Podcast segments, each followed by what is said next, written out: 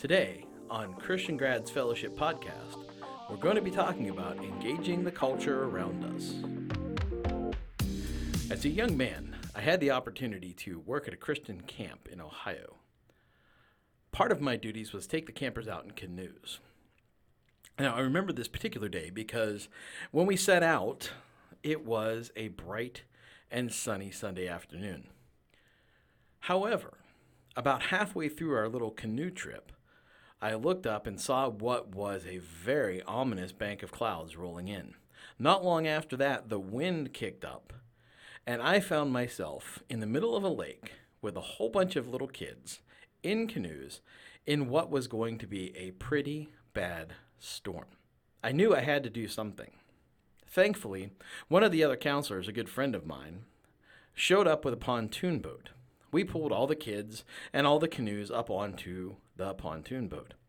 Bart turned the boat around and started heading for shore, but I decided that I was a sufficiently good boatsman that I could manage to pull my canoe back in myself. That was a mistake. An hour later, I showed up on the shore, drenched to the bone, exhausted, and thinking to myself, why in the world didn't I just get on the stupid pontoon boat?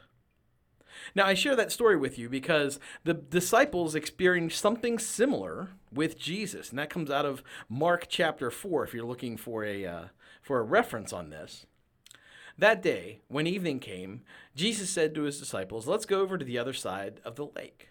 Now, Jesus had such a huge crowd in front of him, just as a bit of, of exposition here, that he couldn't stand on the shore anymore. He had actually backed his way from the crowd all the way into the water line and ended up jumping onto a boat to teach.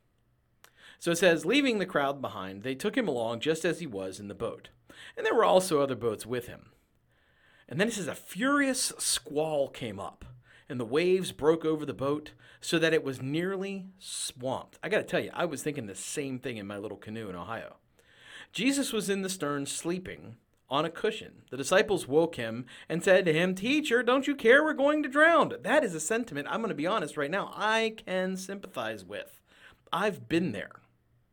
He said he got up and he rebuked the wind and the waves and said, Quiet, be still. And then the winds died down and it was completely calm. So from from pure chaos, from from out of control, from from this storm raging all around to dead flat calm instantly. And then Jesus said to his disciples, "Why are you so afraid? Do you still have so little faith?" And it said that they were terrified and they asked each other, "Who is this man that even the wind and the waves obey him. Now, we're talking about standing up in front of a culture today. And I brought this scripture out specifically because sometimes when we're going through our lives, we can feel as if the culture has broken like a storm around us. We can feel like we have uh, been battered and beaten and it's coming from all sides and you don't know where to turn and you get that feeling of just being overwhelmed. And I can sympathize with that because I know that feeling. And, and just like eh, being in a literal storm, you get tired. And some of us will, will be out in the storm because we're on the front lines and, and we're getting battered and pushed around by the wind and the waves.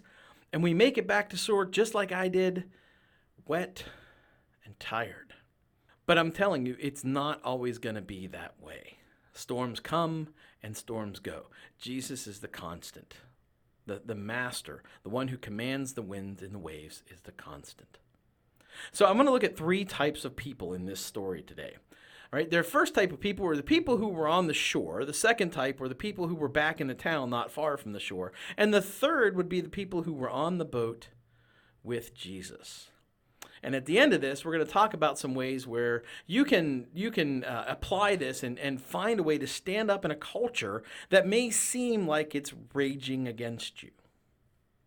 So let's look at that first group of people. That, per- that, that, that those people who were in the town.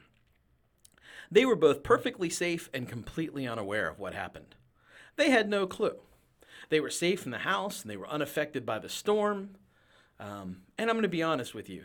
Um, the easy and safe route is no way to live in the kingdom. If we're not integrating our faith into our academic study, if we're not integrating our faith into our life, if we're not integrating our faith into our jobs, then we have chosen to walk away from the shore, to walk away from the boat, and to live safely in the town, inside, unobserved, in complete and total comfort and safety. And I don't think that's the route that Jesus would have us take. But that's the first group people in town, safe but unaware.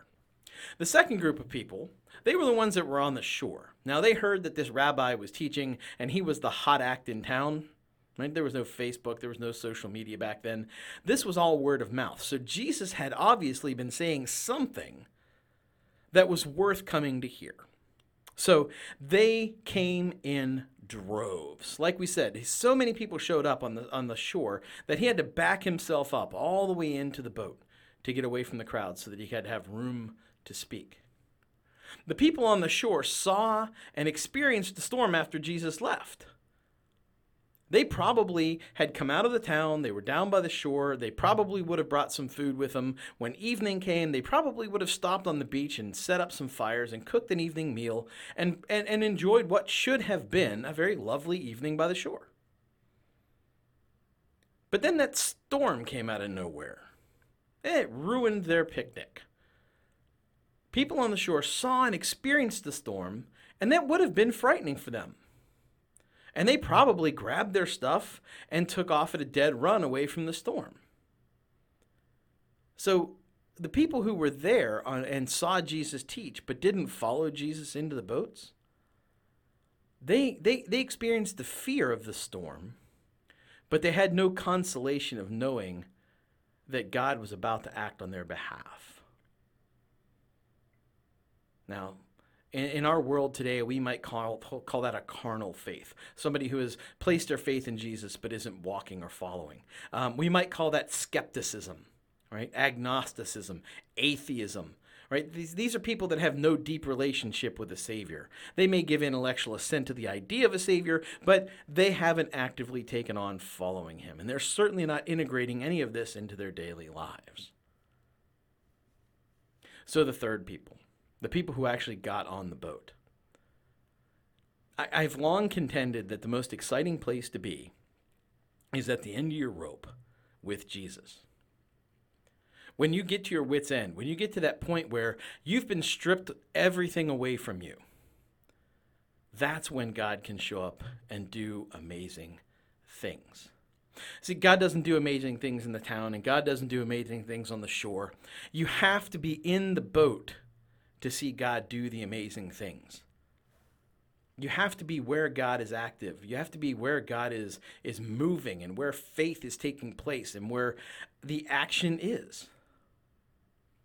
Living an active faith. Well, Bill Bright put it this way. He said, The spirit filled life is the Christ directed life by which Christ lives his life in us and through us in the power of the Holy Spirit.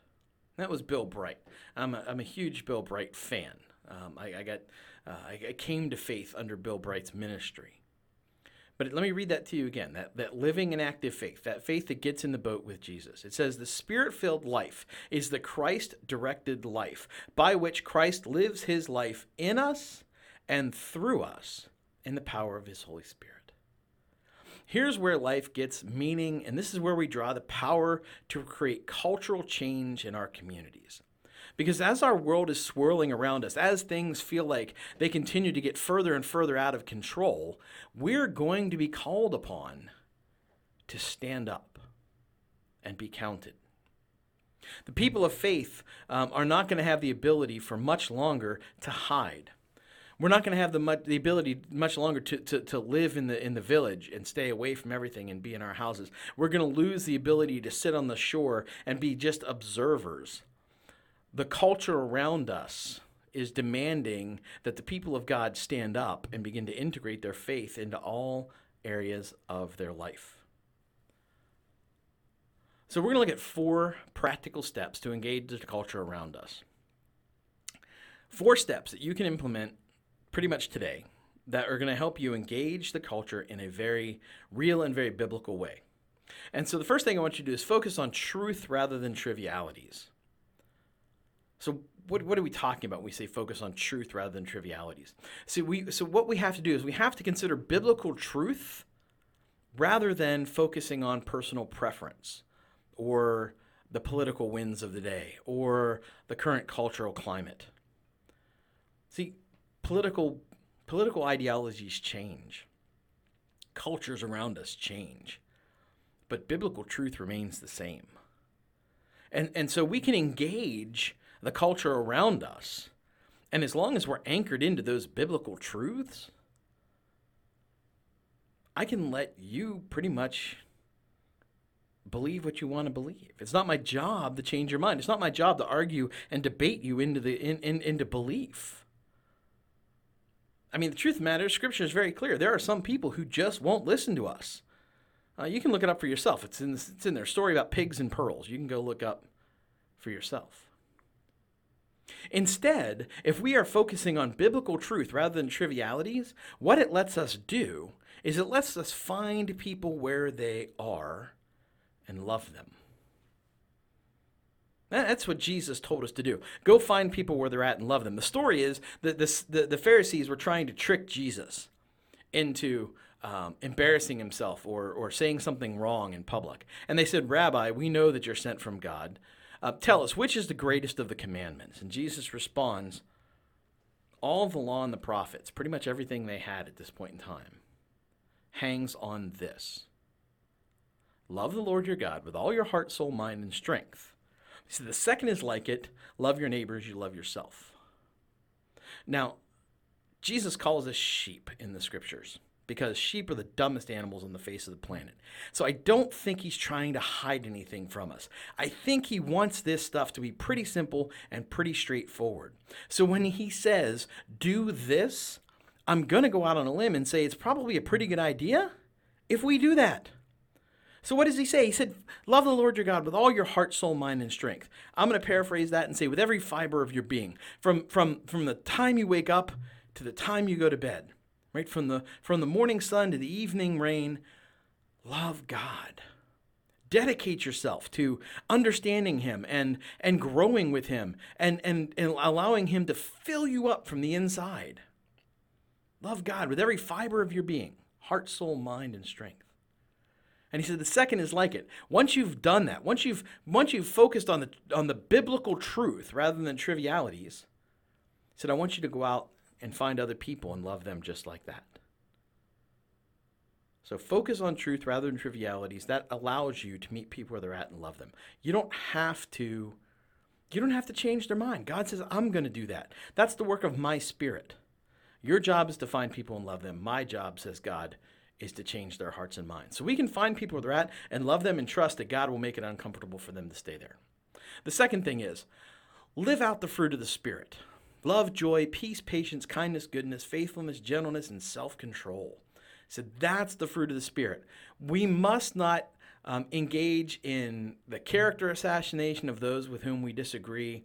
We can't use bombastic words or uh, antics um, laced with hateful undertones.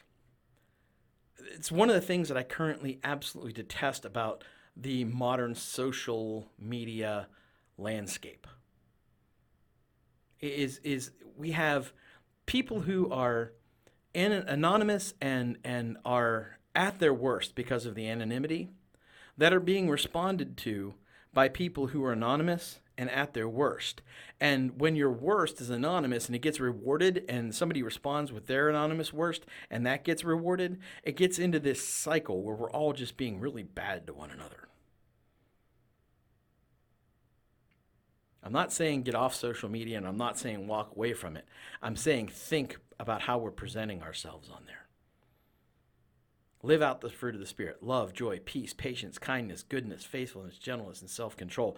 I come back consistently to kindness because Romans says it's the kindness of God that leads to repentance.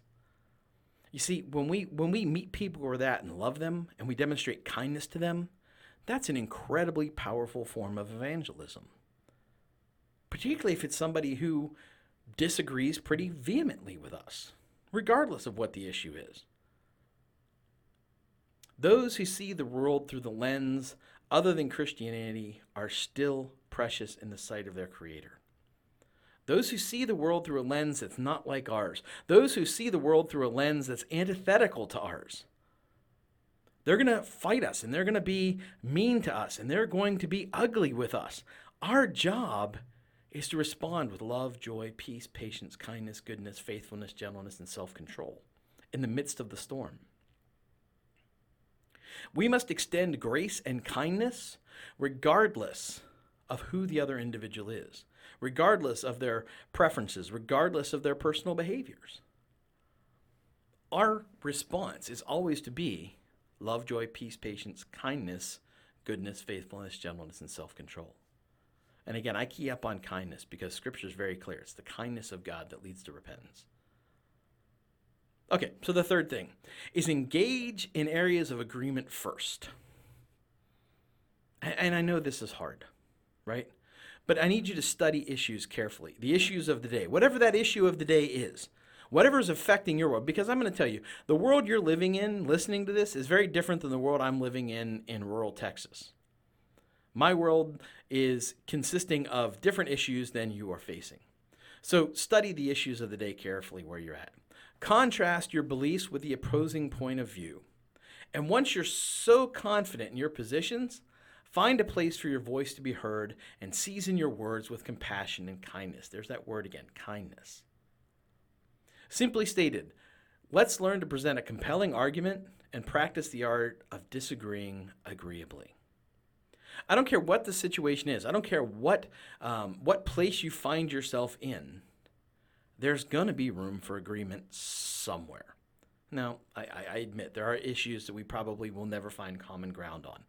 Um, and that goes back to the whole focus on biblical truth thing. We're not going to compromise the gospel, we're not going to compromise biblical principles here. So let's begin with the position of saying, what are the areas of agreement? What are the things that are happening in culture today that we can agree on?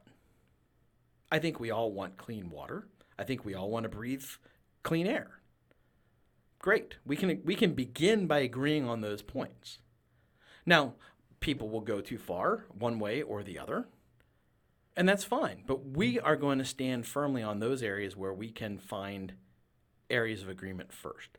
If I can get you to understand that I'm not your enemy, that I'm not against you, that that we have things in common, and, and just to give you a personal, uh, I guess, a personal experience from this, I'm a child of of of the of, of the Cold War, and I had the opportunity as a young man to go to Russia, and growing up as a child of the Cold War, going to Russia, I was, well, afraid is the only word I can give you.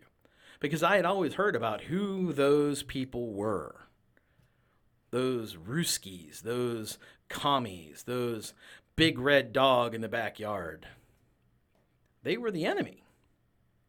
All the movies I grew up watching, communists, Russians, they were always the bad guys. We were always the good guys. 1980, The Miracle on Ice. We beat the Russian hockey team. It was a big deal. It was us versus them. So when I arrived, I had these preconceived ideas about what this was going to look like. And what I found were a, a people who were warm and generous and full of hospitality and just simply delightful. We found areas of agreement first. And what I figured out is it's very easy to hate them, but it's very hard to hate you. If we find those areas of agreement first, you become a you, not a them. We don't have to run to our corners. We don't have to stay vulcanized as a, as a nation. We can stand and say, there are areas we agree in. Let's find those. Let's begin there. Let's speak the truth in love, but let's be kind to one another. Because that way we take them from being a, a, a them and turn them into a you. So we can, we can present a compelling argument and practice the art of disagreeing agreeably at the same time.